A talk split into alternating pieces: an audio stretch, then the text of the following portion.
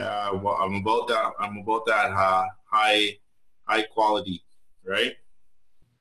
I don't know much about you, man. I don't know much about you. And uh, are you recording now? You yeah. recording now? Yeah, I'm. Re- I'm recording now.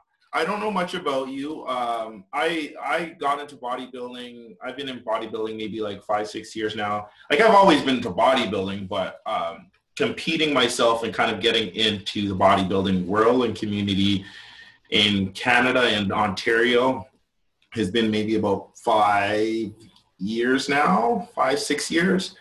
Um, and I've seen your name around. I think even my first show, I think I, I, vaguely remember hearing, seeing your name, people wearing, you know, the coach jackets, but I had no idea like this extensive like knowledge and research and, and stuff that you've done. Like I had no idea that you were so out there. Jesus. How do you have time? How, like, how do you have time to do? Well, I have. I, I, I, I, I, would say I, I, I had no life for ten years and uh, mm-hmm. I'm proud of it. I'm proud of it. There's, I, I had the uh, extreme ambition to uh, have the humility and the explorative will and stamina to be a living organic uh, person and entity and uh, always kind of look in a very obscure or atypical transdisciplinary approach and as a background of, of a bodybuilder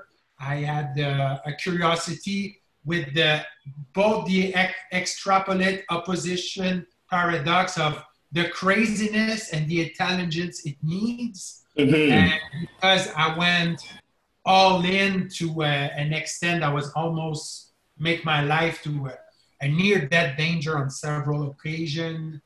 Uh, now, as a father, I think I embody some pretty substantial wisdom that people that youth can be inspired of as you know moderate uh, successful person and as a corporate uh, person too and uh, i think that i became a father figure for a younger bodybuilder and a father figure for bodybuilder that was out of the traditional um, Ken and Barbie type. Yes. I I kind of I kind of cater more to the rebellious mind, the people that, you know, uh, if I remember correctly, when I met Robin, he was completely disorganized. He had no phone, lost his girlfriend, lost his life. He was almost homeless, and mm-hmm. uh, that's where we we we we met each other when he was at his uh, let's say his uh, his downfall. And now, you know, nowadays, bro, he's coming to his own. I, am yeah. learning from him now. I might, yeah. I become his student. You know, so uh, it's it's a beautiful learning curve, and uh, that that's why I've been there. You know, I'm not the the most um, the most out there, the most aggressive in my publicity. Yeah. I try to remain under the the shadows, let's say the underground, the atypical underground, really something that's kind of a. But uh, if people feel calling, they know how to find me. You know, I'm easily mm-hmm. reachable. I'm, my phone is open 24 7 and I kind of live for the industry and uh, I will do that till the day I die and I find my vocation, career, uh, contribution. And I'm, I'm BLP I have a PhD integral approach, but I still know nothing. And uh, as I can be dumb, I can be genius, I can be wild, I can I can be wrong, I can be everything. But uh, I try to be the most transparent. And when I have someone under my wing that I mentor them, I don't want this relationship that lasts forever. I want them to lead to be autonomous. And like Robin, even though he had different coaches. He keep changing all the time. He always come back to me, and you know he, he knows I I can I, I know so much of the history where he come from, where he's at, and where he's going. That even though he met a new great coach, now we've been together for six seven years. Sometime apart, sometime in good terms, sometime in bad terms, sometime in confusion, and that's part of the kind of the adventure and uh, mm-hmm. I loved it that way. And he, he knows that if he's in trouble, I'm there for him. I'm not fully money oriented. I'm not a money oriented coach. I have mm-hmm. my money stability aside. And uh, I compete. I won. I got overall. National wasn't my place. I became a coach. I won pro card with master, men, women, uh, IFBB, elite. Um, and then I did my own show, Seven Sport, 2,000 people came. So, um, you're going all digital. I think I'm losing I, your. I did all the layers. Really? Yeah, yeah. The, the, the constant is pretty. All to say that I, I went to every layer of the industry, both business, both coaching, both mentoring, both doing it, both uh, You've done it all. Uh, I'm all there for you, brother. Jeez, so much. Like even just like going through, just saying what you just said. Like, like I'm gonna. Don't mind me if you see me looking away. I'm just like writing down notes to just based off okay. what you're talking. I'll just. I'm just gonna make some notes basically, because um, you you even in what you just said, a um, lot of really interesting stuff, and and I can really respect it. I can respect that you're you're um, you're really uh, humble um, like where you said like I don't need to be out there. I, I'm not trying to be like the superstar. You're kind of doing this at like a who needs it and like you're really there for people and it's genuine. Um, where you don't really see that in coaches much anymore, you know? Um, we talked about an episode, Robin and I earlier, where there's some coaches where uh, if you aren't at the level of other athletes that they have, they don't really care about you. You know what I mean?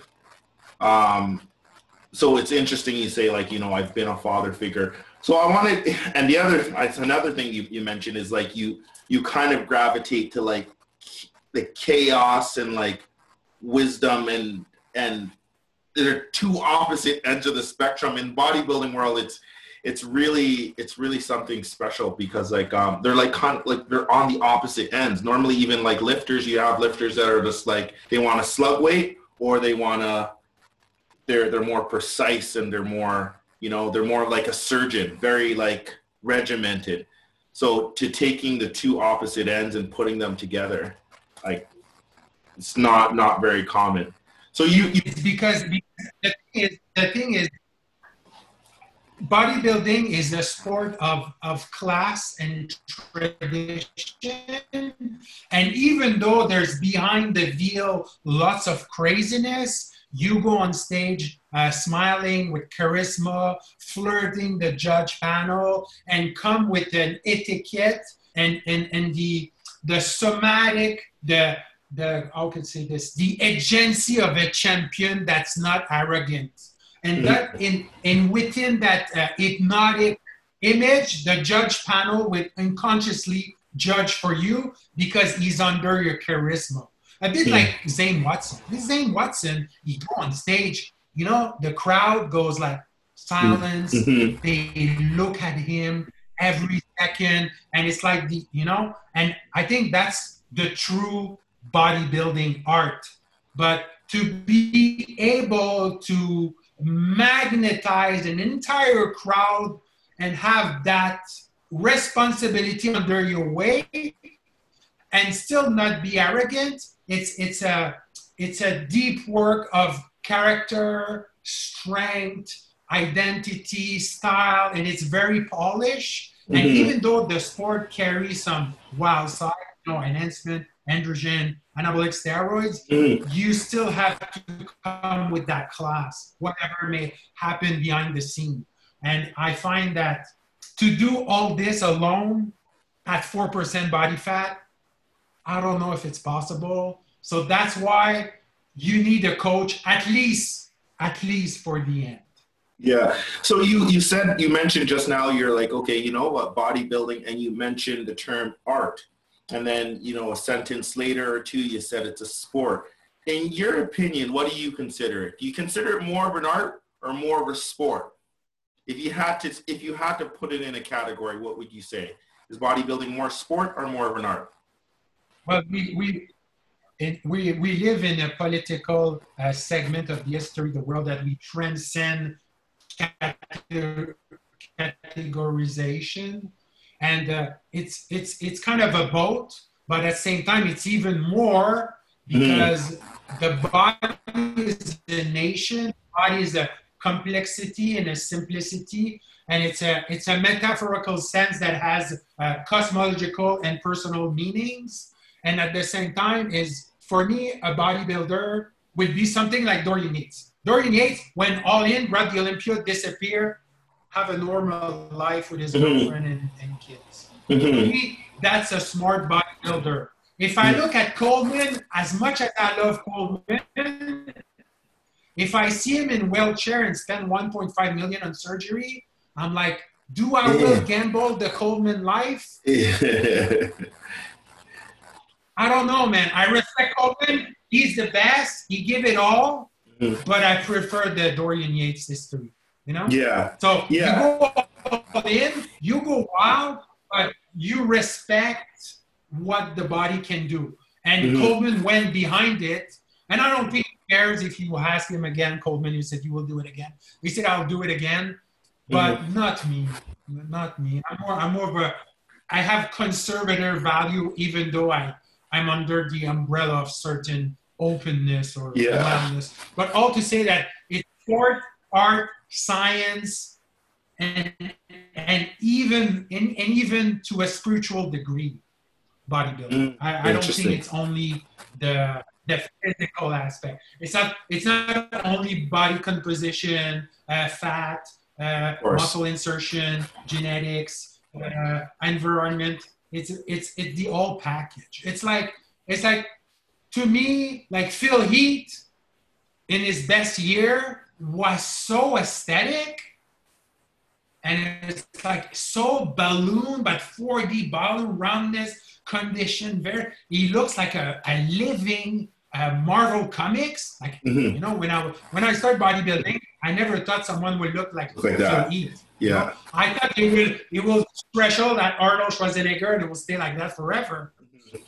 And then I see guy keep bigger, bigger, bigger. Yeah, then when you see like Ramy, it's like what the fuck. And when you look at Ramy, it's like okay, Phil Heath bring the superhero uh, comic book. Now that's a reality and it's doable. Oh, I'm impressed. And then Ramy comes and he has the sheer size at 320 with a fairly decent waist. And I'm like, yeah. oh my God, how are we going to keep Ramy to stay alive? Yeah. and what's great about the, the, medical science, and now they have solutions to help like peptide, ARA290 to go into peripheral nerve. Uh, they have Trental that helps peripheral nerve be repaired to help big guys to be able to walk around at 320, 330. You know, if you mm. if, if, you if you take Arnold Schwarzenegger and you turn him in a 320 pounds person in uh, 1985, he will die within. Guys, yeah. He it's, will not know that, how to carry that weight. It's that dangerous to be to carry that weight, that much muscle. I I think it's dangerous, but I think with the knowledge of the science we have today, it's mm-hmm. doable because you know the frequent blood tests, the, the doctor understand applied endocrinology and stuff. Back in the Arnold days, it was there was a lot of interrogation. Even me, when I bodybuilding, not even 10 years ago, 10, 15 years ago, there was lots of unanswered question that we have now. Yeah give me some of those. Like, what were some of those questions? What were some of the things that back then you kind of didn't really know that have come to you have come to understand a lot more? When I started bodybuilding, there is no yeah yeah. When I started bodybuilding, there was no internet. So imagine how much the internet changed the world bodybuilding. Mm-hmm. That was the big change. And the second change is the expansion of neurology. I know neurology is still not very popular under the bodybuilding culture mm-hmm. Mm-hmm. because it's still enigmatic or maybe too avant-garde-ish. But mm-hmm. the only thing that lead symmetry is the brain. No brain, no symmetry. Mm-hmm. And mm-hmm. bodybuilding is the sport of symmetry, but we come from a, an American school, the NPC school, that they gamble their genetics and they think it's all about genetics. Nowadays, you can almost buy genetics with myostatin blocker and etc. Mm. Or you can buy a good extension of it if you're pretty rich. And I think neurology is underlooked, sadly enough. And that's why I always bring back to bodybuilding the neurobiosocial model. Okay, so let's talk about that a little so bit by more. neuro, we mean yeah. So yeah. by neuro, we mean functional functional neurology. Okay. So functional neurology is is is is sense information that goes to the brain. So the heart of the foot, the eye, the reflex, the coordination, the hemispheric coordination, left, right brain the vestibular awareness, the role of the tongue, the role of the jaw, the occlusion, because it leads out you breathe. Human are oxygen species. More mm-hmm. oxygen, better muscle retention, and better red blood cell under control level. Is that right? some? Is that something as a coach that you, I guess, are big on? And like, how do you, how do you, I guess, how do you coach that for an athlete? How do you coach it, them? It, has been, it's, it's been a long fight, and uh, maybe in 10, 20 years from now, I will win. But uh, often, what happens is, if you weren't breastfeed for a long time, you have for sure jaw dysfunction and often to have your jaw fixed cost ten, fifteen thousand dollars, and you need a functional neuromuscular orthodontic that know what he does, work with 4D scan camera that look occlusion, because the way you bite is the mm. way you walk, the way you press your bench goes mm. along the jaw. Of course, you wear a mouthpiece that will help in terms of symmetrical dynamic. That's why it's very popular now. Yeah. But yeah. it still doesn't go at the root cause of the brain and the sensory information because you're not in a gym 24 7, but your mm. jaw is always with you. Working, so yeah. Eye, ears, jaw, mouth, foot coordination. Those are the most important layer. Skin have influence also, you know, scar, etc. Breathing. And then neurobiosocial. So bio, we mean functional medicine, integrative medicine. And by social, we mean interpersonal neurobiology. So that's a, a, a brain model of relationship between you and you, you and your wife, you and your kids, you with your family, you with, with the society, with you with you with your community, and you with you with the world. You know? All of that. And you have plays. to work all those layers. Yeah, you go all of that. Neurology, to health, to interpersonal, under a nest of development, under the umbrella and the understanding of I'm gonna use trend master on GH peptide, and I'll make sure that umbrella, that extension of me is current and it's it's capable of keeping track on my goal, my ambition, my body composition, my contest. It becomes a heroic journey with a date where God or the judge panel decide your pole position. It's very that's, symbolic. That's that's that's a lot. That's a lot to take in there. Um, uh, but I'm used to it. I swim, you know, I swim in it, you know. Sometimes it comes at stress. Sometimes I lose myself. Sometimes I find myself. Yeah. Um, it, it's as you as you adapt to it, you you you you start having so much experience that you can swim pretty well in a holistic frame. Yeah. Oh, I think I, I think Robin's joining us here. Oh yeah, he's coming. So let, us just continue that. What's going on? What's up? We, we we were missing you, buddy. Okay, I'm here. Yes, sir, brother. You all right? So let me ask let me ask you something, um, Benoit. Uh, you, with all this like studying that you just kind of devoted your life to, all these courses, the PhDs, and just like I don't know. I, I looked at some of your resume. I don't even know what half fucking those things are. I don't know what they are, um, to be honest. Um, what and but you were bodybuilding. Did you decide to do that first, or like was it what came first, the chicken or the egg? I I I went I went into music and I went at the depth of the music, meaning I had my band, I toured, I, uh, I, I was screaming, you know, hardcore, metal, etc. And I did my radio show, I broadcast, I had my record label, I tour, I was signed in Europe, I went touring. And when I was two weeks on tour, sleeping in hotel with sleazy guys, seeing the industry, I realized this is not where I belong. And I start bodybuilding. So I start bodybuilding from scratch, not knowing anything, nada.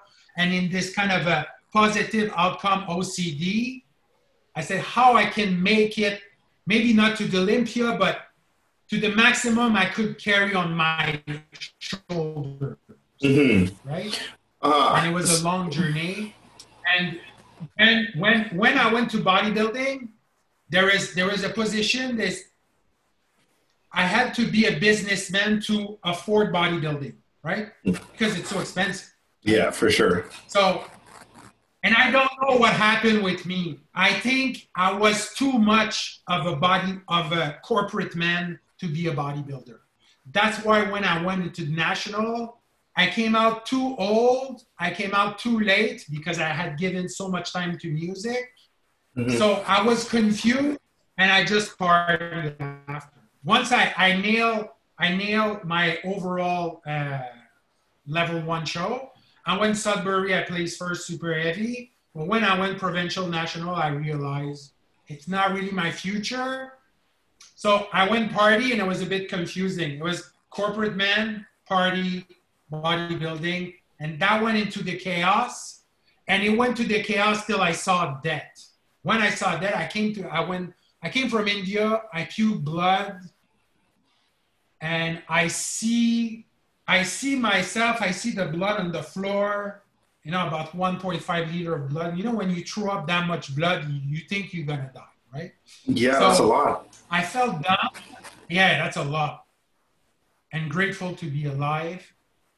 And the shame and the stupidity I felt then, I said, I'll make sure I'll bring back my health with knowledge. Mm-hmm. I thought that knowledge was the way out or the surrender or the salvation of my cognitive adventure.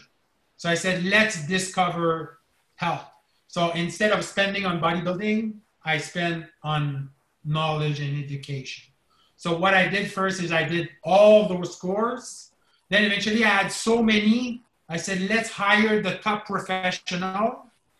And when I met practitioner, that was when I had the best school. So I met 325 in about four years.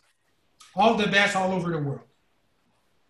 And I said, I'll bring back that experience to bodybuilding. Right.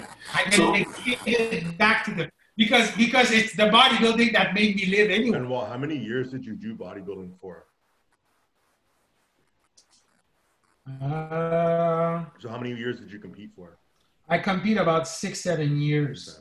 But in Quebec, it was very hard because I was very uh, fluent and very abrasive about steroid use. I always wanted full hardcore uh, radical honesty even though it would have pushed me from the judge panel. You were ahead of the time in that regard because I was I was ahead of the yeah. time, but I was when I moved to compete in on Ontario, I was by far more respected there. When you were first open about steroids, that's when it was uh, it was almost too early to be open about steroids and. And now yeah, like I was I was the first one. I was the first one, uh, Muscle Mike, to uh, That's why I call you Muscle Mike.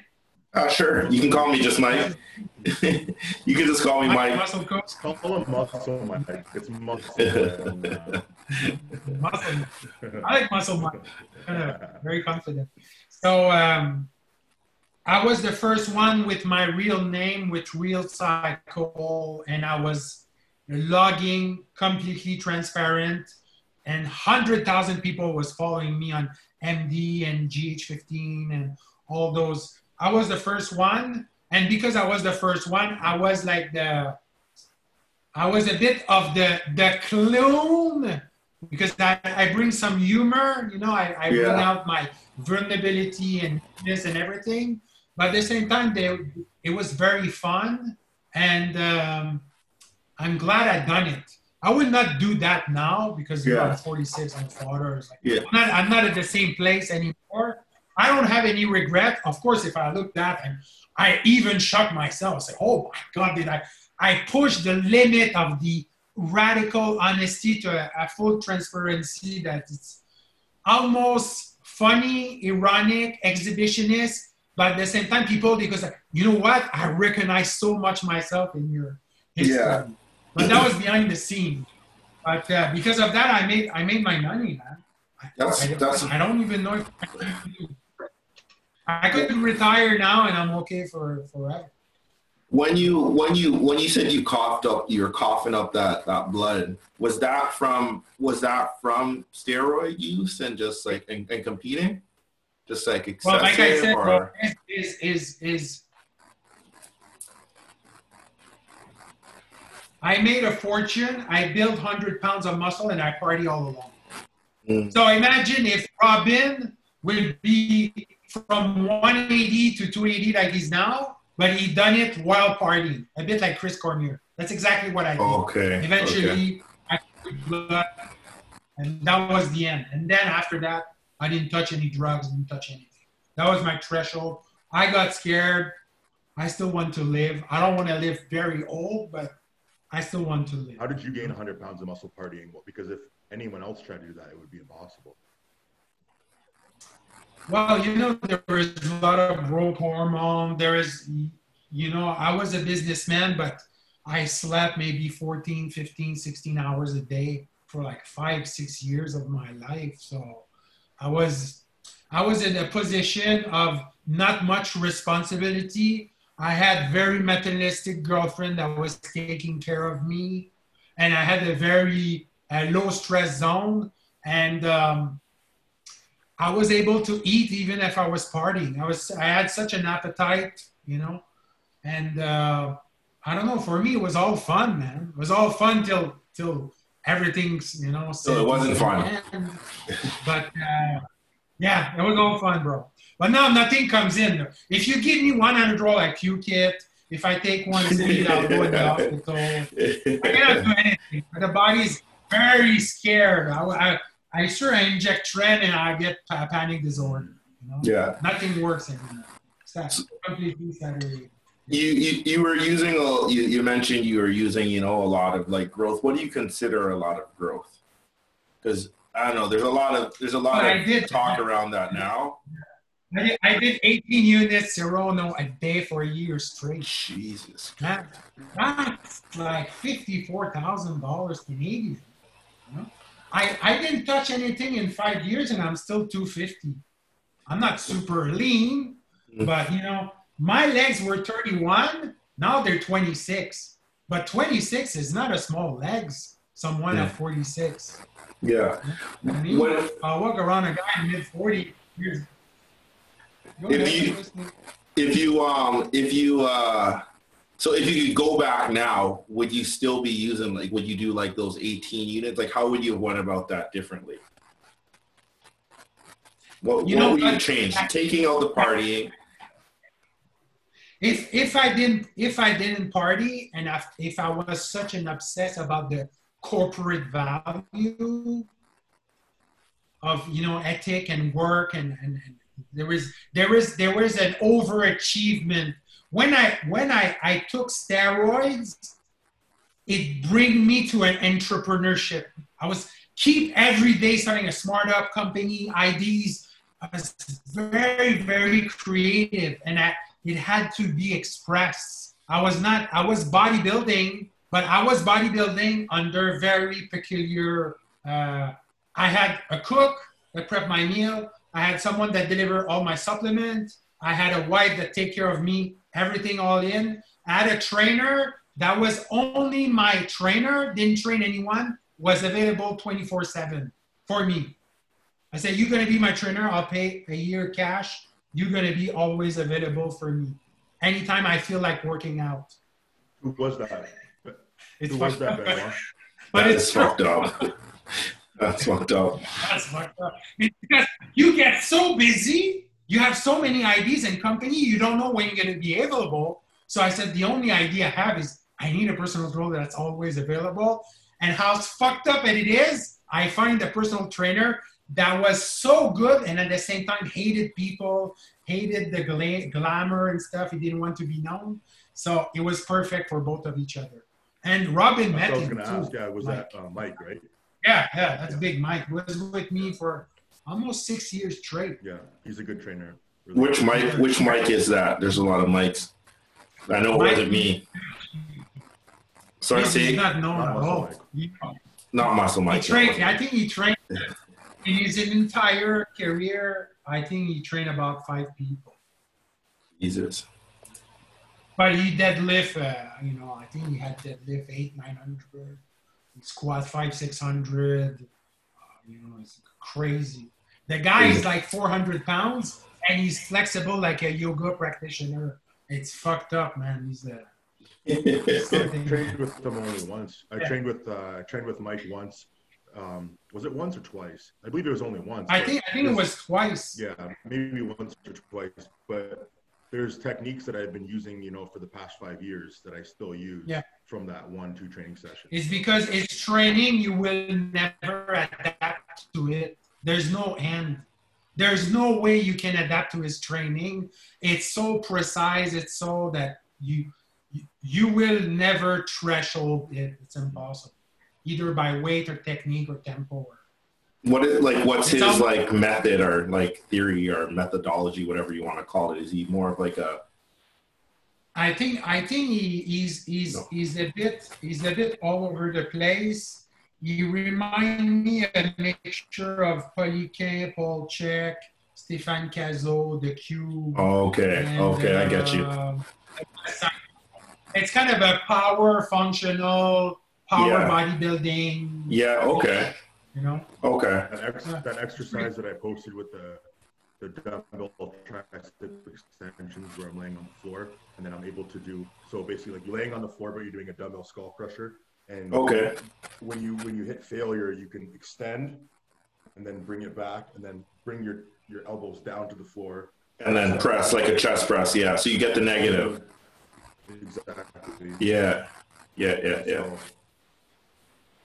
That makes it. that- That's a. That sounds. That sounds like a pretty cool exercise. I might give that a try. I've done something like that before. Um, yeah.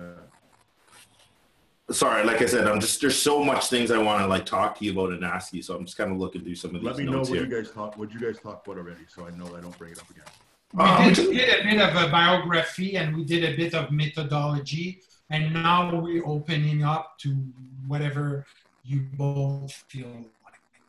okay cool Um, let's let's let's talk about let's talk about gear a little bit more specific, if you- if you don't mind. Do you think Yeah, um, a big question I uh, like people have always asked is like, is it better to cycle on and off? And again, there's like a lot of studies now saying, well, you know, we might maybe you should stay on. Then there's other ones saying it's better to, you know, come off. In your you know professional opinion, with your experience, you think that people should be coming off cycles, or do you think it's just better to cruise and come down?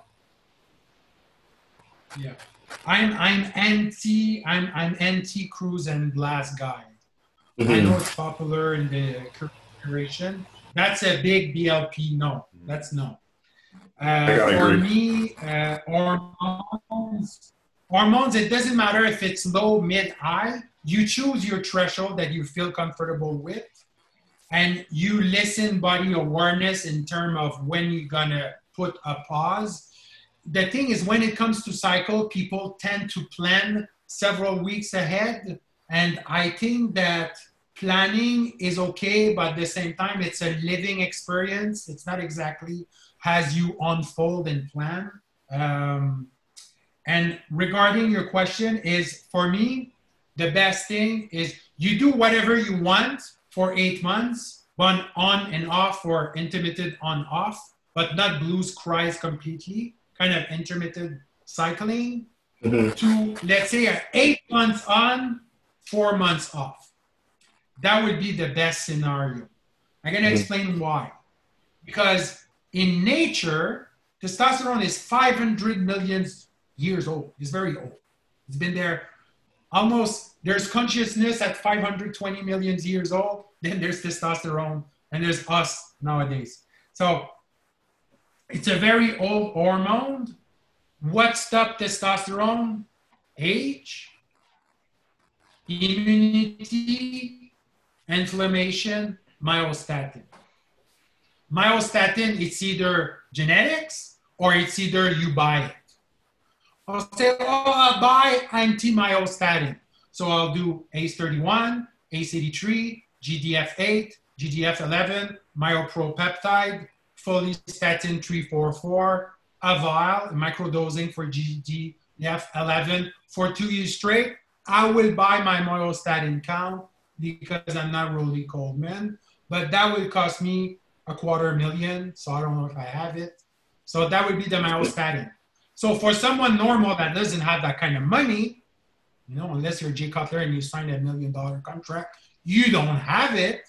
And most of the bodybuilder, they just have myostatin mm-hmm. pro gene for them, right?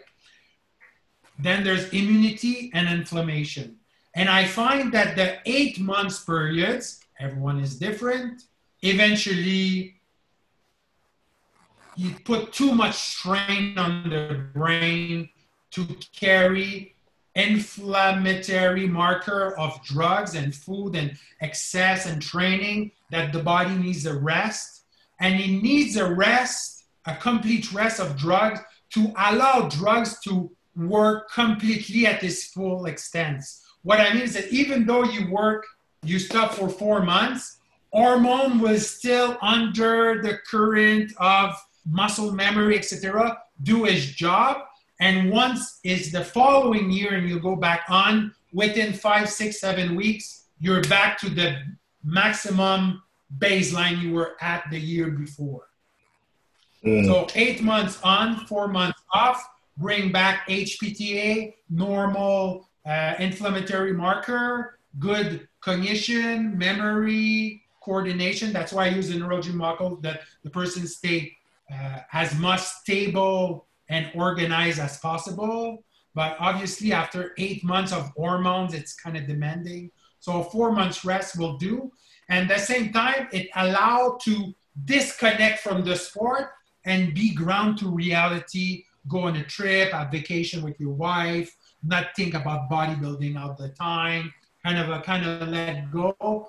Because I, as a traditionalist, I like people that do bodybuilding with the same girlfriend for the entire career. You know, a five, ten years competitive career with the same wife.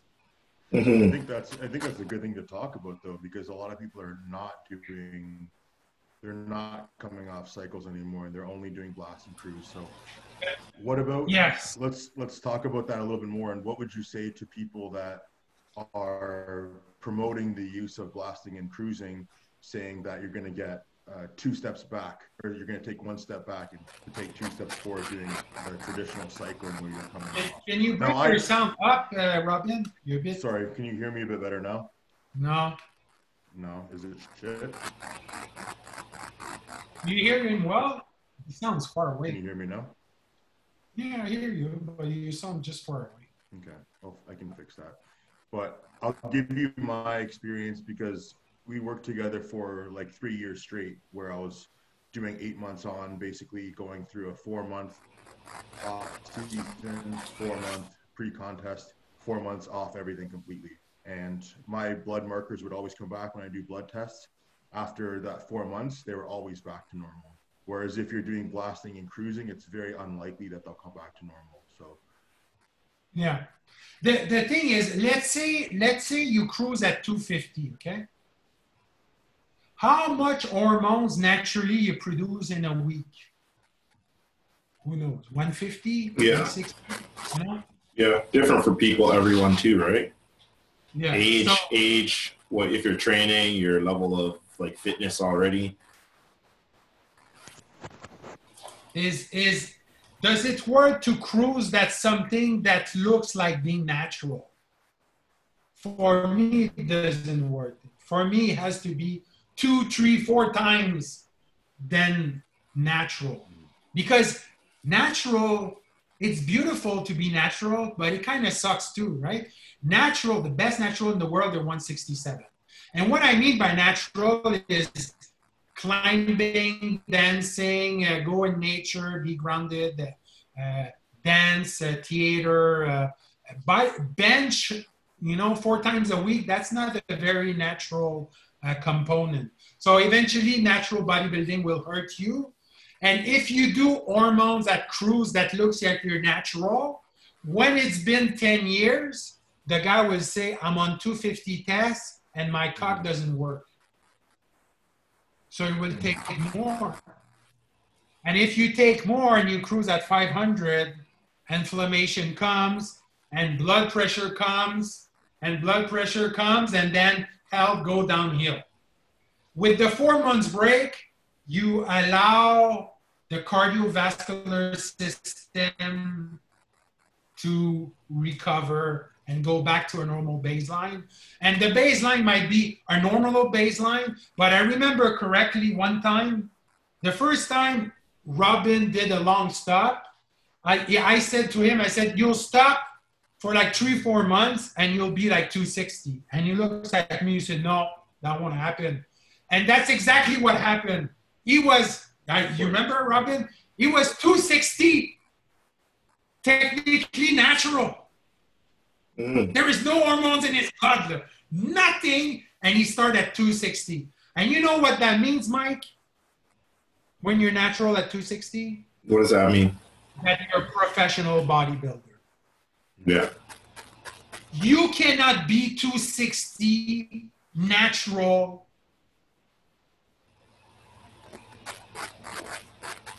If you cannot do that, you're not a, bo- a pro bodybuilder. I Yeah. remember you said that to me. I remember you said that. right? It's Yeah. it's big weight naturally. I mean, the history was not naturally, but the body is capable of ending. And and I know there's going to be people that are they're they're probably listening and they're thinking, well, if I come off, then I'm going to lose my muscle. I don't want to get Yeah. to 260. I'd rather stay at 270 or whatever. But I, I can honestly say that from my experience coming off, and even though it sucks, you know, during that time when you're off, it's definitely worth it. It's definitely definitely worth it. You you're not gonna lose muscle under seven percent body fat. It's kind of because it holds in water and fat. It's very hard to be anti- anti-catabolic. Of course, if you very very like OCD on anti-catabolism, you could always use lentus here and there to kind of counter react or growth hormone since they don't really panel the testosterone axis or the HPTA axis. But it's very hard to lose muscle once they're gained. But the first law, the BLP law, is once you're 250, though, it's not like you're 250 at 10% body fat for 24 hours and you keep it forever. You have to be 250 for four or five months straight. That's why you do eight month cycle. But let's say this year, I will go on mass my entire year. I will hold 250 for four or five months to hopefully hold 237, 235 natural after three, four months off.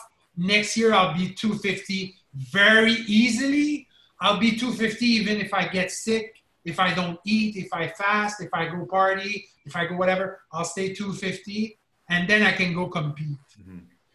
You might as well, if you don't have enough mass, you plan two, three years ahead, thinking you will win 10 pounds of mass a year within that eight, four months ratio. Does that make sense? Yeah. yeah. Yeah. We talked about that two episodes ago, Robin, when we talked about me competing again. Remember that? Saying like I want to hold on to some weight for a little bit longer so it sticks a bit better. Is there any science behind that, um, Benoit? And there's no there's no sign behind it, but but you know why there's no science behind that. Just how the heck yeah. are you going to study 250 exactly. pound That's where people? The, the, you know as I mean? as the industry grow, the academia is under more control of uh, pharmaceutical dynamic that put money into research and PhD that doesn't really cater to bodybuilding. That's why some kind of bro logic science will come to. But if you understand uh, neurology and functional medicine and integrative medicine, and you're capable of reading substantial research data, you can come with pretty accurate anecdotal kind of thing, right? And um, if if if if the theory was wrong, people will will keep their weight much easier. They will not say, "Oh, I cycled, I was 250, now I stop, I'm 230." It's it's it's too much of a too much fluctuation of weight too rapidly. So there's not they're not radical gain that never goes away. Of course, GH tend to retain gain for a much longer uh, post career or post rest than steroid gain, mm-hmm. obviously.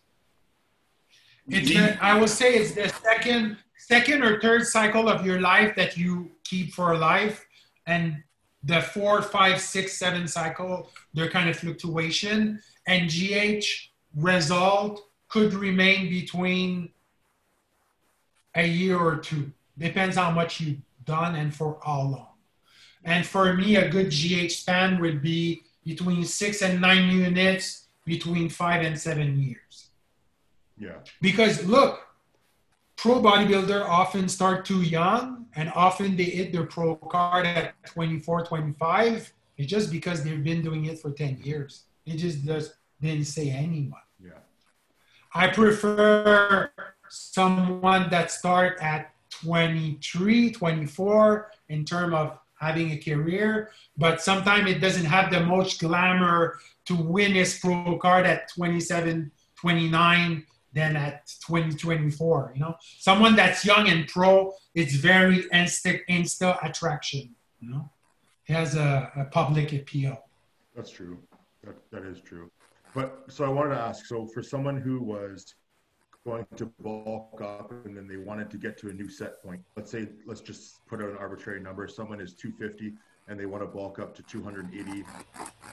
How long should they hold that 280? It's always the six months down? law. Start. It's always the six so months law and at least a three, four months rest. Okay. Right? You remember a friend of mine, we're not going to say his name, but he did a, um, he did the what what's his name the coach the uh, whatever. He, he did a high clean carb diet. Yeah, yeah. both on cycle and then off. And then he start little bit of testosterone like little little bit and he was 300 pounds. That's so pretty crazy. that's that's that's a lot of commitment to eat thousand gram clean carbs clean, clean, clean, day after day after day after day after day. That's insane. That's completely insane. And even me, I will not ask someone to do that unless he wants to do the Olympia. And unless he has the genetics that's able to eat six, 700 gram, gram carbs and get leaner on that, good luck find those people. They're pretty rare. Yeah. Most of my athletes, they go 100, 100 to 150 carbs a day, sometimes 200. When you say from uh, seven oh, weeks out, ratio. Yeah. Sorry, you're you're free you're freezing there, so I, I didn't know if you're you're talking or not. When you say genetics, in your your opinion, like what does genetics include? Does genetics include like how much myostatin, how much testosterone um, you naturally carry? Like, what does genetics mean to you? Well, genetics is about 20% of the uh, of the, the, the, the totality, genetics about 20% of the bodybuilding career. It's not mm-hmm. all. The early developmental has way more effect than example. Uh, the lifespan is closer to your zip code than your gene. Yeah, yeah. Right. That's been right? So it's it's it's not all nature and nurture and genetics. It's a mix-match of everything. Yeah. Of course, there's a an anticipation of your. I will optimize my microbiome to be more performative in sport because my gut microbiota in terms of CNS gut access will help and increase my uh, muscle hypertrophy capacities and if you follow an holistic lifestyle that's uh, advantages to a uh, to bodybuilding and body body processing in terms of muscle gain mass, then that would make sense. But genetics comes to have you been breastfed? It's gonna sound weird, but did you sleep with your parents before you were five? Did your mom stay home till you were five? Uh, did you're sleeping with your mouth closed because that's complete oxygenation. You see Jay Cutler sleeping in airport, his mouth is closed. You see uh, sleeping, uh, what's his name? Um, the, the, the, the, the I'm, I'm seeking for his name. The, the guy that wants the public at the Olympia, the public choice the big, big guy. He's enormous. Really? He's not Rami. Hattie. The other Chupon. Oh, Hattie. Rolly, okay. Rolly Winkler. Really? But the other, yeah, Rolly Winkler sleep his mouth closed. Mm-hmm. And I would say genetics, of course, myostatin, but more drugs uh, tolerance, drug clearance that is a bit not too low, but not too fast. So example, if I take 750 testosterone now, and Mike and Robin do the same thing. I think that Robin will take longer to clear it than myself, something like that. Time clearance of drug would be different. So that will be more to certain gene clock in terms of chronobiology in the P450 uh, uh, phytochrome in the liver detoxification that could help bodybuilder. There's a lot of enigmatic uh, stuff still in genetics with genomics, it will come more uh, accurate with time, give it another 10 years. With CRISPR, we could play at the muscle level eventually, anyhow. But I will say genetics is not all, it's one of the fifth, but where you had grown as a person and in terms of family dynamics would have a lot of influence.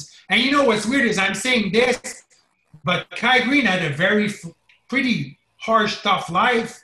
You know, all uh, you know, mm-hmm. pretty uh, uh, and you know, he's an outstanding bodybuilder. So sometimes genetic threshold can take out the rational of what happened in the nature culture uh, kind of thing. But culture is very, very, very important and it's the most capital thing.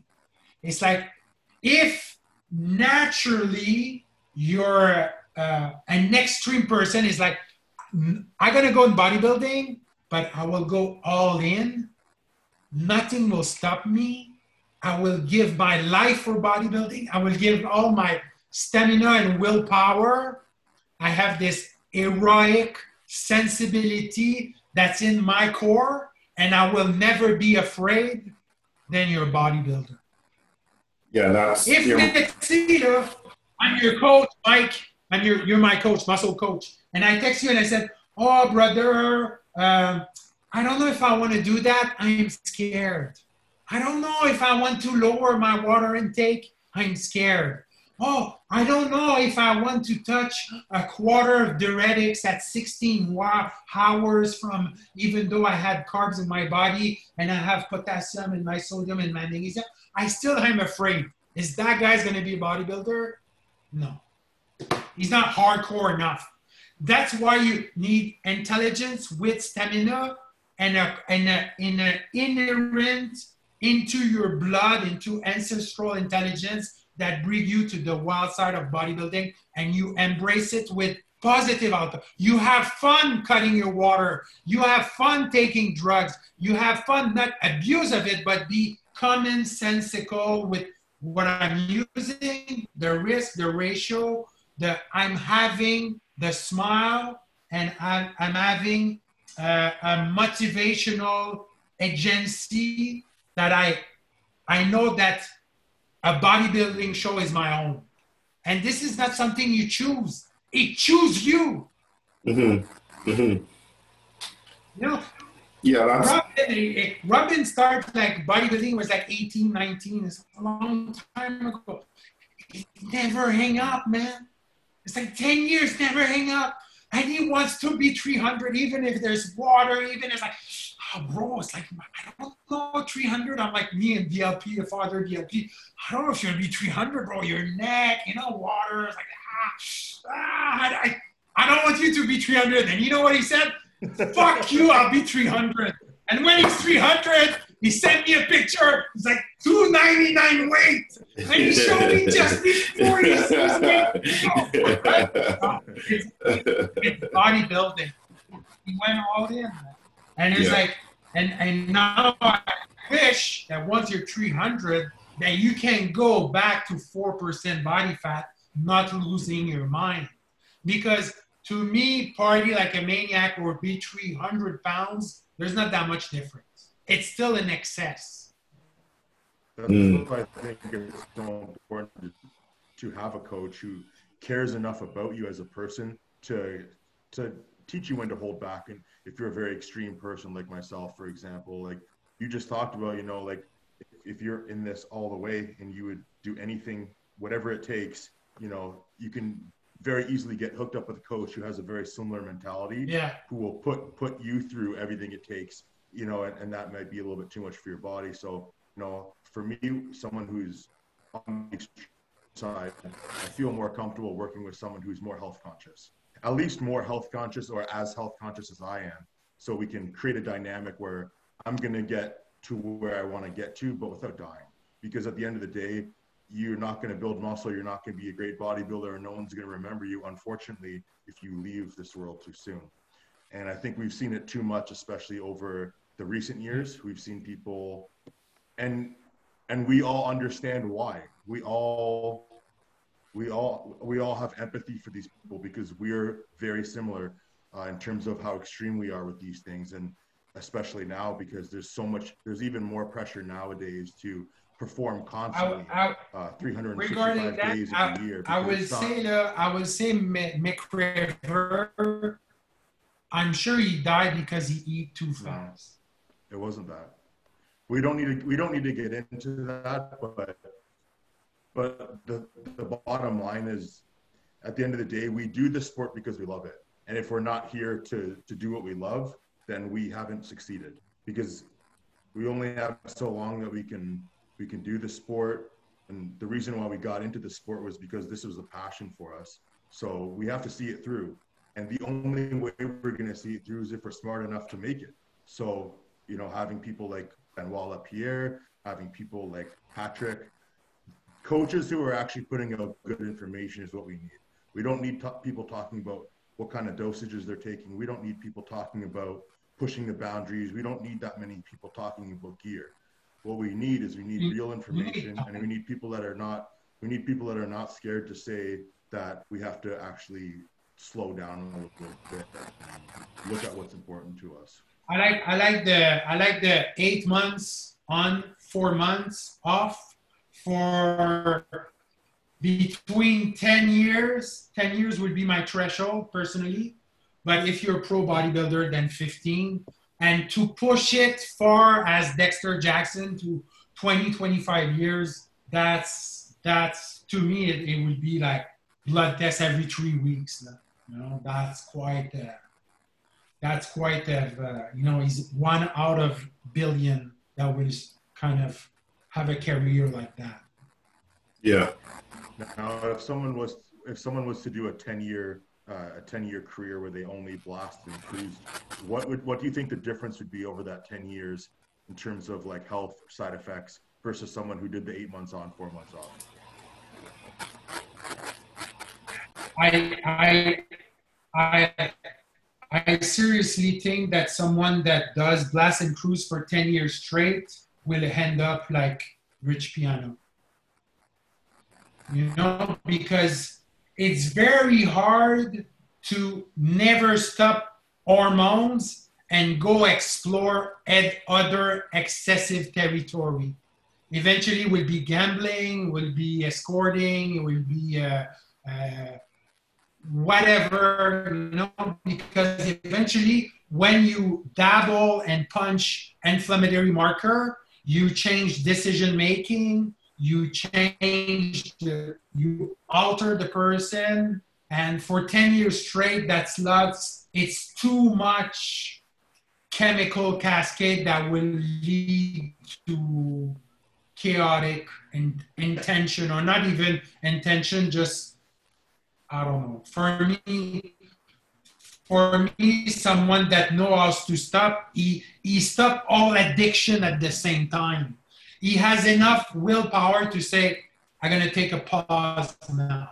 Mm-hmm. I'm gonna, I'm gonna, I'm gonna, I'm gonna, I'm gonna go off and I go back ground to reality. So you, what you're saying, the biggest thing is the person who is able to take four months off has better discipline and because of that better discipline, they're going to be able to make better long-term decisions for their life. I'm saying this, but I'm saying also that's very important that someone that start dabble with steroids better have the discipline before because if someone has no discipline and get the lazy medicine direction, he will blast and cruise and blast and cruise and blast and cruise, and eventually he will cruise and not training and only train when he blasts.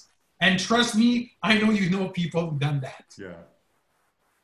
You know? Unfortunately. Yes. Yep. So you, you need discipline before starting. What do you, so Robin, the, the people that you know, and we're not, we don't need to say any names, like what have you noticed with those people? Are those typically the bigger guys? Are those people that you would say are, you know, having a successful com- career? Are they kind of, do they look like the average Joe in the gym? I know with my experience, to be honest, those people are the ones that normally look like just the average dude. Like, it's funny, the people I think that yeah. are like excessive users are not like most of the time, I'm not going to say all the time, but most of the time are just average dudes. Those are the ones that are using things in excess. Mm-hmm. Yeah. Well, I think at the at, at the end of the day, the, the, people who are at the top of their sport, they know how to use it in some regard, or they have someone who's guiding them who knows how to use it. But I think that, like you were saying, it's your typical gym bro. Um, it's just people that are not as educated with the use of steroids, and because they've started to use them already, they probably were never taught that you have to. They might have been told by their other gym buddy that they have to get off at some point, but you know, it's it's kind of very vague with you know these PCT protocols and stuff. Um, you know, I think that because PCT protocols are not very effective to. Uh, I think no. They're kind of like outdated. That I think that's the reason why people are turned. Wait a second, brother. Go ahead. The world of the PCT changed about six weeks ago. There's a new compound that called it's called kisspeptin, and kisspeptin bring back HPTA, not neurotoxic, not no aromatization, can be used on off cycle not harsh and strong like triptorelin, uh, and super healthy. It could lead to headache if you use it uh, exponentially for years, but beside that, almost no side effect, very fast replenishment of the PCT. It was the only compound that was lacking in the bodybuilding industry per se, because they could complexify the primobolan enanthate to other extension, but the research doesn't invest in testosterone anymore since like 1980. So nothing's going to change unless peptide. But in terms of PCT, kisspeptin is the new king. Mm. It's not very known because it just came out. Is it accessible at this point, yeah. or is that going to take? Yeah, there's, where, where there's three, there's four worldwide producer and one in Canada. Okay. Because it's still a research compound. How do you spell that, just or just for our listeners? How would you do you know how to spell that, or like where the, the name of those companies? It's Kiss Kisspeptin. Kisspeptin. So it's K I S S peptin. Okay. Kiss Kisspeptin. There's there's extensive conference all over the world now for brain and metabolism regarding Kiss kisspeptin. When something is good for HPTA, it's kind of good for entire systemic level. So we have to wait for the substantial research. But that brings sperm mobility, sperm count, sperm structure, LH, FSH, HPTA, all of it. So it's like taking letrozole, clomid, HCG, uh, Aromasin, uh, all at the same time. HMG, all at the same time. Super cheap, en plus. HMG is like a thousand dollars. Yeah. And cheap too. Yes. So is yeah. kisspeptin, is this going yeah. to replace triptorelin and yeah. HCG completely? I find HCG fashion very dumb, but uh, we have very low budget regarding uh, fertility in Canada. So before the kisspeptin being accepted in Canada, it might take you know 30, 40 years. Uh, of course, triptorelin, it's still specific to let's say you did one gram of trenin intake for a year straight, completely wild. Then you have no choice. I don't think that nothing's going to be back if you're not, you know, off HPTA function for life. You, you have to be careful with abuse.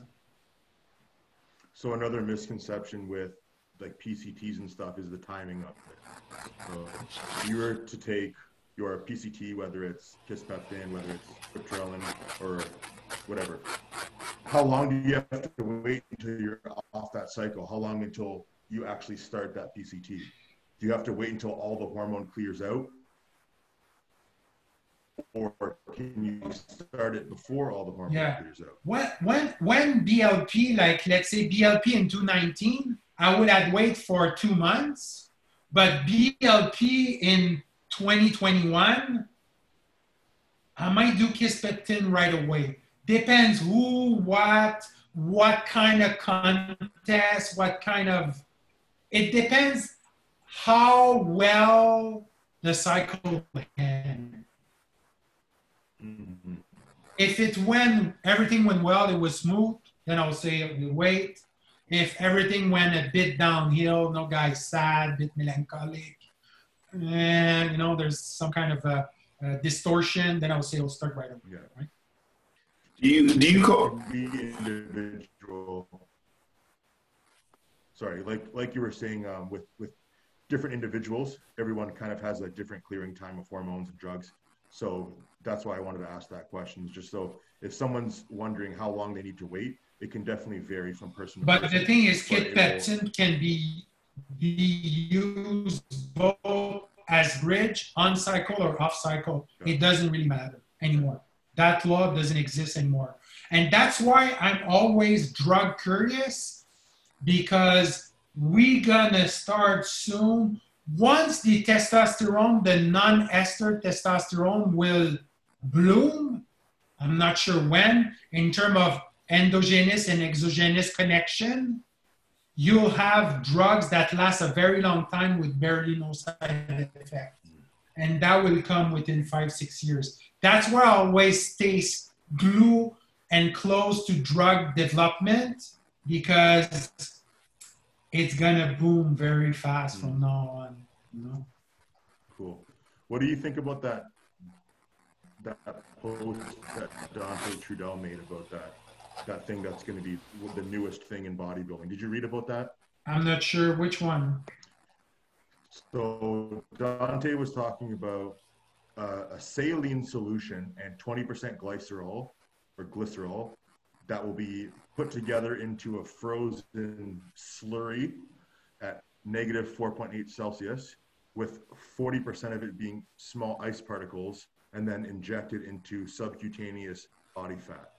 So it's basically like, you know, how they used to advertise that, like. Oh, you mean like Kino Kinocelin and stuff? Yeah. I, I, I, I would believe in it, but I, I believe it's more like marketing than than than than reality. It's a mixture of both, John. It's gonna work, but not as as magical as it is. It's kind of a his own like uh, chemist formula to market, right? Has to make an income, and it's pretty, you know, a little bit, uh, let's say, uh, avant-garde in the uh, maybe supplement industry, but no, there would be more potent drugs. When someone says, "I find a non-ester testosterone that's both endogenous, exogenous, that live 90 days and not neurotoxic and not inflammatory, then I will say, yes, that's the future of medicine. And that's coming soon. Because now they have they have a nanotechnology that de- detect either estrogen or estradiol and stuff like that. So imagine what they get later on. Right? Give me one second. I'm just going to run to the washroom. Yeah. I'll be right back. Yeah. I love bathroom break, bro. um, I was gonna ask you, do you, how many? How many? You said you coached some pros. Who else? uh, What other pros did you coach? I know. I want, I won, I want pro card. Once the once the person is pro, I, I don't really. I'm not saying I don't care, but Yeah. I, I want that. I want You to go to progress. because the thing is, once you're a pro card, you don't choose me as your coach as a pro card because me, I'm anti-system, anti-establishment. I'm more of a mm. rebel. Yes, I'm respected in the industry. Yes, I went on stage and I gave the the trophy for the Olympia qualification in Yeah. 2012 in Vancouver to St. Watson and the one in Toronto in open category. But it's a political sport and it's a political American sport. You better might as well have a, a political American coach that kind of know Tim Gardner, kind of know uh, uh, uh, what's his name, Gary Udit, and all those guys, right? Mhm. It's a bit of a click. And me, I'm not in the click because I'm more of a spiritual guy. I'm more the weird guy. And I want to be, I want to, I want to cater to my craziness. So I'm not gonna, Yeah. I'm not gonna bend to that click. I mean, I respect it. I love them. I, you know, I have their phone number and stuff, but no, they're not me. They're- So which which which pros did you coach to a pro card then, or which yeah which or yeah which competitors have you coached to a pro card? Well, well, one that was very close to it was uh, was uh, um, Christopher Wong. Was very close to Oh, it. okay, yeah, yeah. so. So I was I was I'm not a doctor. I have a PhD. I have a doctor. I'm not his doctor, but he always called me his doctor, and we remained that you know friendliness. And then there was Robin. That was very close. It was a very peculiar relationship because it's a woman, so you want love and affection, but you don't want to cross to desire. You still want idolatry, but it cannot be flirty. I was sponsorship, sponsor, sponsorship her, give her mentoring you know. So his presence, and I, I lead her to her credit. It took almost six years of sponsorship for Robin to get. And I knew she was a pro because the first time I hug her, I was like this. I was like, I couldn't believe it. I was like, what? I felt small. You know, Yeah. I was a bodybuilder and I and I hugged her. I felt small. I was like, oh no. So uh, yeah, and uh, there, there's there's a lot of people I help, but I don't want to say their name because I'm too drug open. You know? Ah, gotcha. But uh, one guy that did very well, the elite, the elite pro, uh, Emil Emil Rudensky from uh, Poland. He came Okay. here. He was with me the entire week. He did peak week, everything, prep, water manipulation, and stuff. Wonderful physique, bro. Astonishing. He won the elite overall, and um, that was an outstanding experience, you know, because his very known coach, Chemical Wizard, sent me him, and he knew he was in good hands, and I take care of him, everything polished, like, you know, had his driver, went to the contest, make sure he has his place to sleep, always go back to his, his meal was all ready, had all the drugs he wants, we nailed everything, was perfect. He was received, you know, from the airport, leave at the airport like a king, and he nailed it.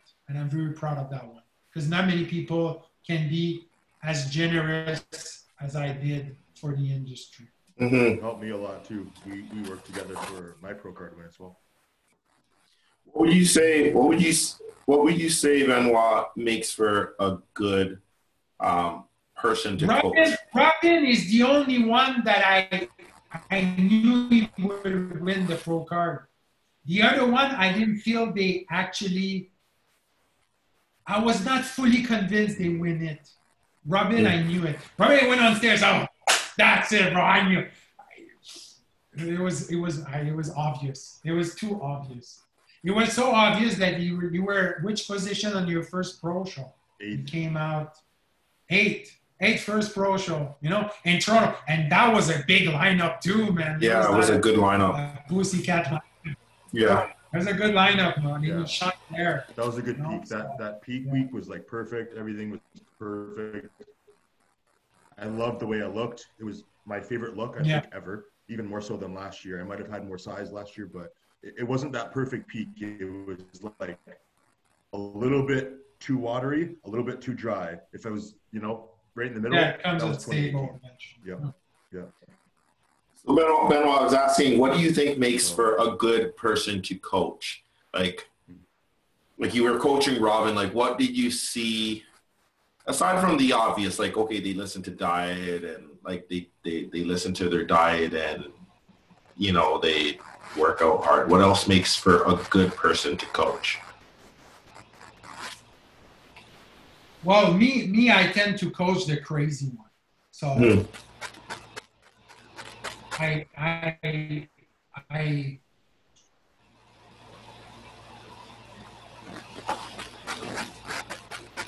your style is a, definitely a little bit different because, um, like most coach will, most coaches will just send you a plan. Here's your plan. Follow this.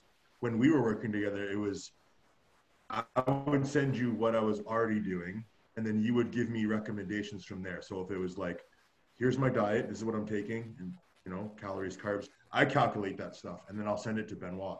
And then Benoit will say, okay, I want you to cut down your carbs 15%.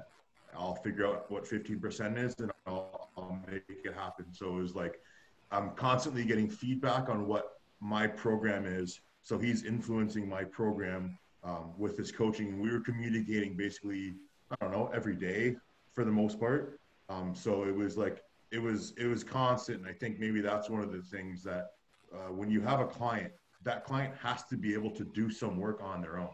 Like mm-hmm. if they want everything kind of spoon fed for them, um, I, I find that can be a little bit difficult to work with those kind of people. Like, it, and it's just because they don't ask enough questions. They don't they don't give you enough feedback. They just here's your plan. Okay, great. Okay, here's my pictures. Okay, here's my pictures okay, here's my pictures, but I'm not getting anything back. So, you know, when I, I think about if if I was the coach, so I'm working with this person, if I was the coach, how would I want this person to communicate with me? I would want them to be honest about everything. I would want them to tell me probably more more details than not. So I have all the information. I want to know everything that's going on. If I have to ask you twice for something, that's not that's a bad client. Come on, if if I asked you how your week was, you said your week was great, and then I'm asking you, did you slip up on your diet? And then now you're telling me you did. That I find that like that really like you know that's that that you know that's my pet peeve right there. If someone straight up lies to your face and then you have to ask them. It, it sounds it's like, bro. It on. sounds like you're talking like talking about a very specific situation right now. You sound like you're really connecting with that. Well, here's, so here's the thing: it, it is. It, it's yeah, man. Oh yeah. But I deal with that a lot, and I I know Benoit's dealt with people like that. I know you've dealt with people like that. Yeah. Um, if you want to be a good client, you gotta gotta communicate. Mm-hmm. Uh, one time, Sam, Sam, uh, Robin's wife, was at uh, my place, and I had a penthouse open to Montreal. Now I live in Toronto. It's a very romantic uh, position, right? You see we're at the top of ceiling, you see downtown, and they, we both have a, we create a triangle with chairs. Eh? And her, she was always under the impression that Robin was a bit out there, say not fully present, say a bit not dissociative, but maybe overthinking or whatever. And then what I did is I asked them uh, what they did on a specific journey. A journey, like what did you do a Saturday in June 15, whatever. And then he goes, ah, we went to uh, um, eating ice cream. And I said, what kind of ice cream it was? What did Sam eat? What did she tell you? And you know, weirdly enough, he comes with all the details. And as her, she has the conception that this guy is completely gone. He remember every little detail, and then that them. And they go when they back went home, and I it changed. It changed how the she perceive him. Mm-hmm. You know. Mm-hmm. And the thing is, for me, Robin doesn't know need. He doesn't need someone that uh, show him how to eat, or how to work out, how to do whatever else. He's pretty knowledgeable, but at the same time, everyone has structural weakness, and I use his wife confusion to reassure the couple, and they went. You know, mm-hmm. and I I use, you know, let's say let's say Robin came he, he came to me like I said he had a, a pretty disorganized life the first day we met, and that's something that attracted me because I went, I was there, I done it. Mm-hmm. And me, I said, how we can bring someone that has a dysfunctional life to make as much money to be a pro bodybuilder and be worryless. How we can bring the pro card with love, money, business, wisdom, all at the same time. So my point of view is to have it all. I don't want only the pro card. I actually don't really care about the pro card. I want it all. I want that you want a pro card, but you have life security, stability, money, wisdom, and you have autonomy to go with your pro card and go to whatever you feel like. You have the maturity for it. And sometimes it's just abstract tool that connect all those dimensions together.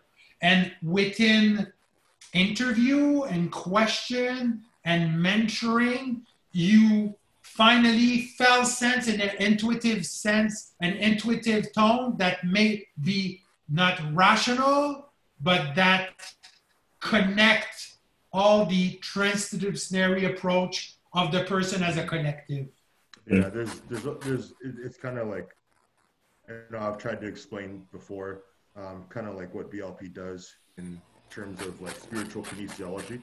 Did you guys talk about spiritual kinesiology? No, no. So I want to go into that next because that's kind of like where the magic happens. You know, like when I've gone and visited uh, Benoit, and we've worked on like different kind of layers, layers of the emotional, and these these emotions that are kind of trapped within you, subconscious emotions um, they can they can hold themselves in places on your body, right? Mm-hmm. So, and correct me if I'm wrong here at any point, but but these these kind of points of, of pain in your body can really hold you back, limit you. Um, they can wreak havoc on, on symmetry and strength and and all kinds of stuff. So we've done multiple sessions where we'll go in and we'll work on it's like connecting the yeah. mind to the body and basically it's it's it's it's very intimate in the way that uh, Benoit will use uh, energy or be able to read your body uh, and find where the issue is stemming from and then relate that to uh, a memory that you've had. So it's kind of creepy in the fact that he can pick out memories um, that you might not have been able to consciously recall at the time. But then when he brings them up then you're able to remember them fully. Like you know you're able to reassociate that memory with that emotion and then you can and then through the the, the process that Benoit would, would teach you at that moment you would be able to work through that memory, acknowledge it, and then place it somewhere else, kind of refile it. Like in a computer system, you take that file and put it in the recycling bin because you don't need it anymore, you know, and then mm-hmm. delete and it's gone. Right. And it's it's something that actually changed my body completely.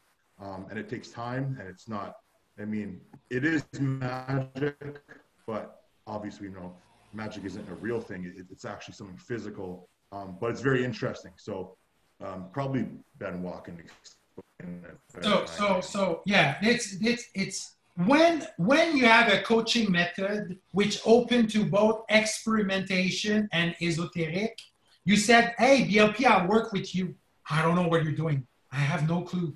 But I know there's a mysterious intention and that kind of a naive, childish uh, flexibility actually very powerful. That it's true or not, that you believe in God or not, doesn't matter. What's matter is just result. And what's fun about bodybuilding is I don't care about the technique, bring me result.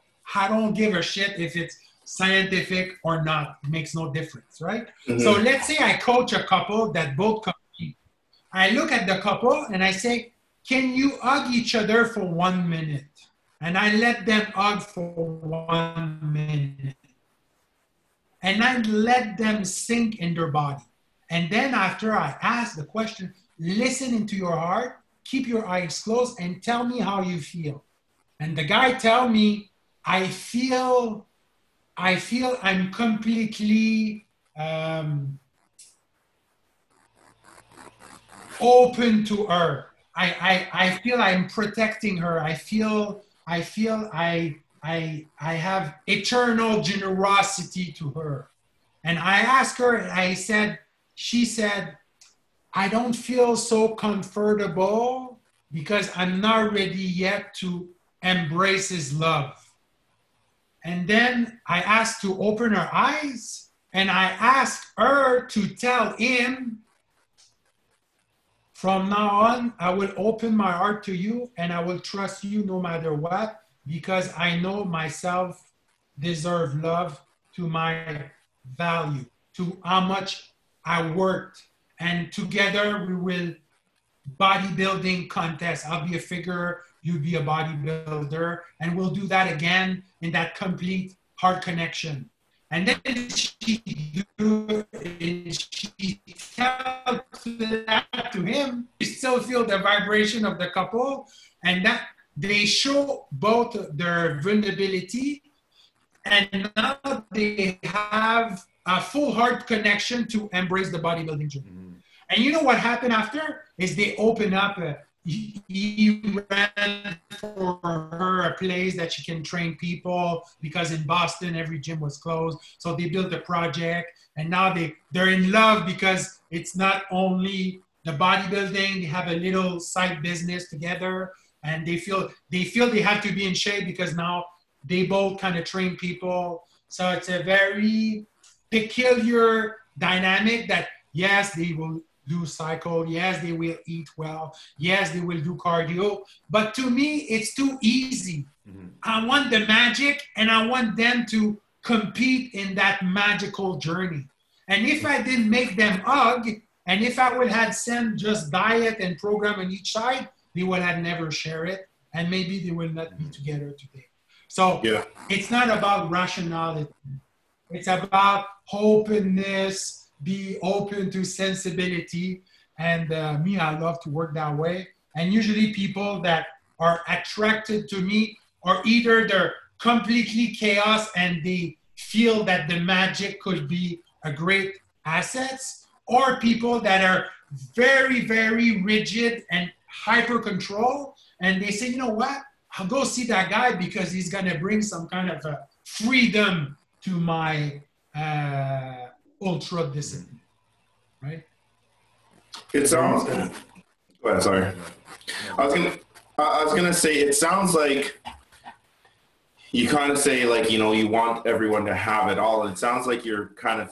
It, it almost sounds like you're saying if your life is better, you're gonna be a better better bodybuilder. Absolutely.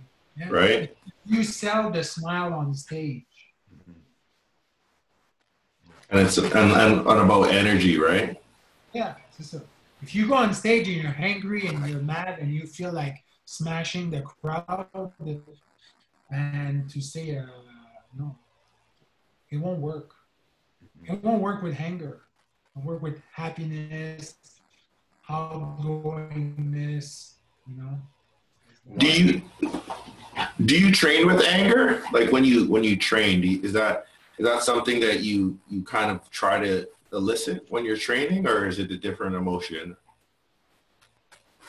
Well, uh, we've done a, we've done a, we did a video how I personal train uh, Robin at the gym, and uh, this year me and Robin we plan I think to do legs together, and my goal is that he legs press between 15 and 1800 pounds for two, three reps without injury.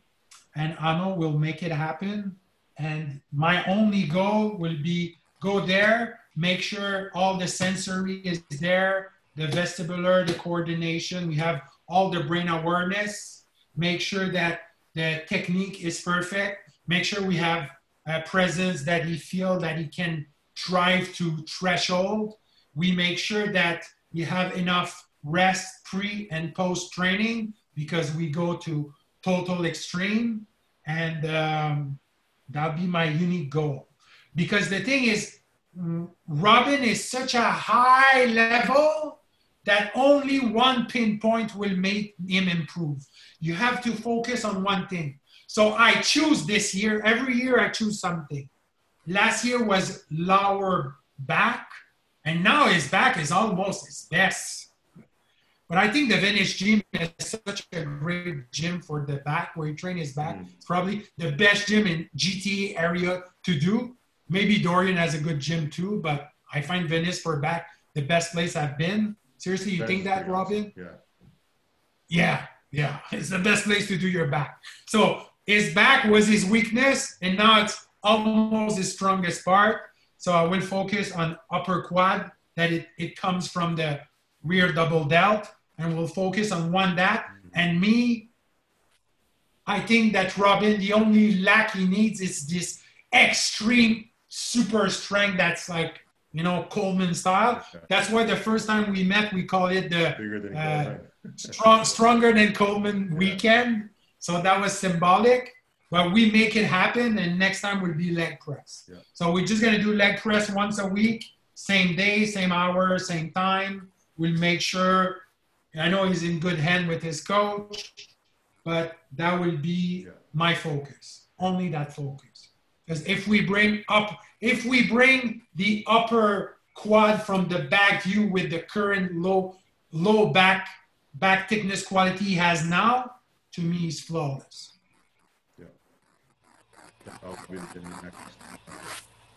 Because I, I, I don't know how he can get bigger chest, shoulder, arms.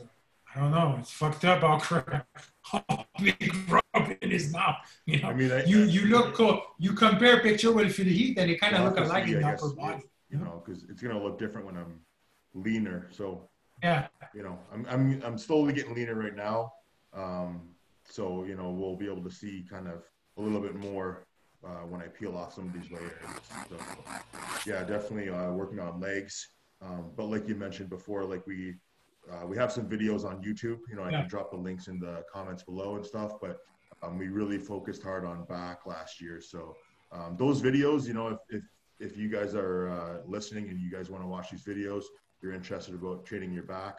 Um, a lot of good information there as well. So it's not just a training video. Benoit also explains uh, what we're doing and why we're doing it. So I think that's that's a really cool video. I, have gone back and watched it a couple times too because most of the stuff I'm still doing now, like all of the uh, the warm ups that we do that that I've done with uh, Benoit, I continue to do them and I always do them. And I think that's probably one of the most uh, underrated parts of the workout is basically that warm up period where you're priming and uh, only Benoit has ever shown me some of these ex like the Eldoa. You got me into the Eldoa.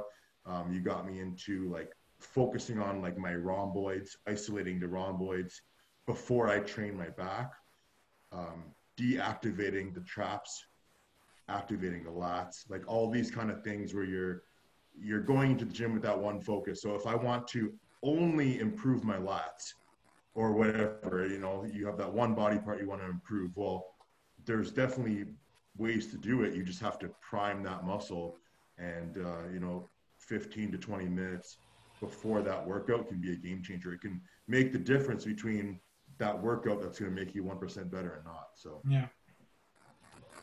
Well, you have a great team behind you. I know you're close to Pakulski. I know you had a great coach.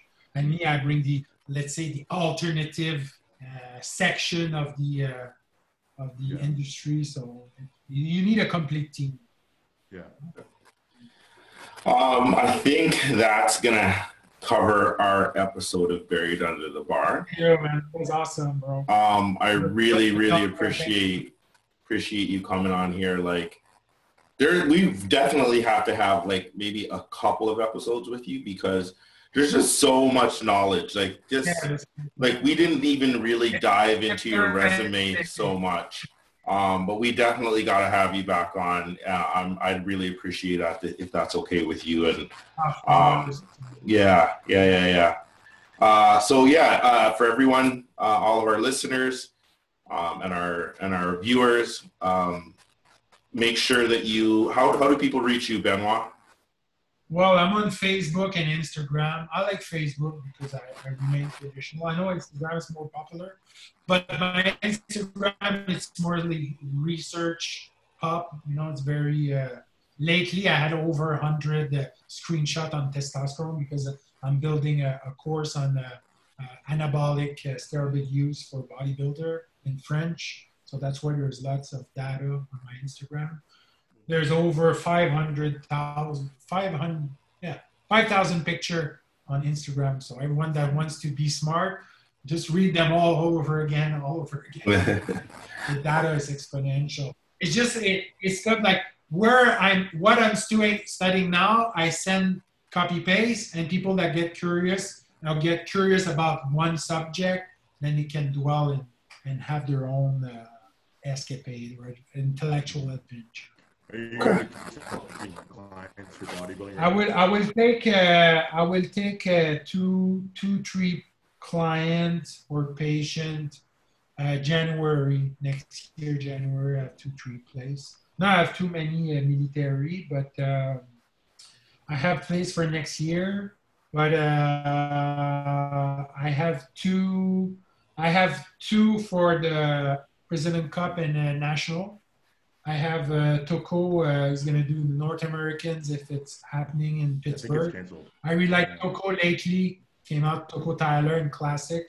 I have a French guy, uh, young young kids with his pregnant wife having a baby. He's competing in Romania. Once once his contest done, he will take a year off for the baby, obviously. Mm-hmm. But uh, we have time to lead to the third semester before you get a baby and he's from France and will go compete Romania Pro.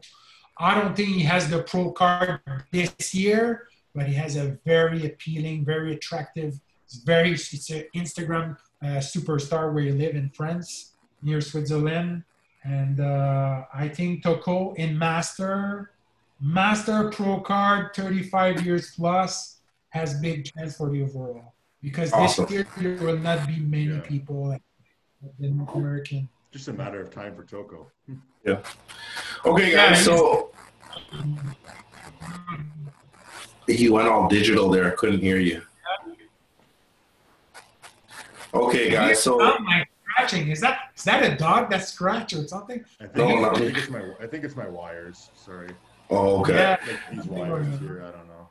So make sure you hit the like and subscribe button, guys. Um, if you like the video, yeah, please give it a like make sure you follow Benoit. Um, you know, very this guy has a very ex- that's all I can say. Very extensive resume. He knows a lot of stuff. So give him a follow. Uh, make sure you follow Robin, Robin as well. All right, guys. It goes to philosophy. All right, guys. It doesn't end. Thank you, brother. Namaste.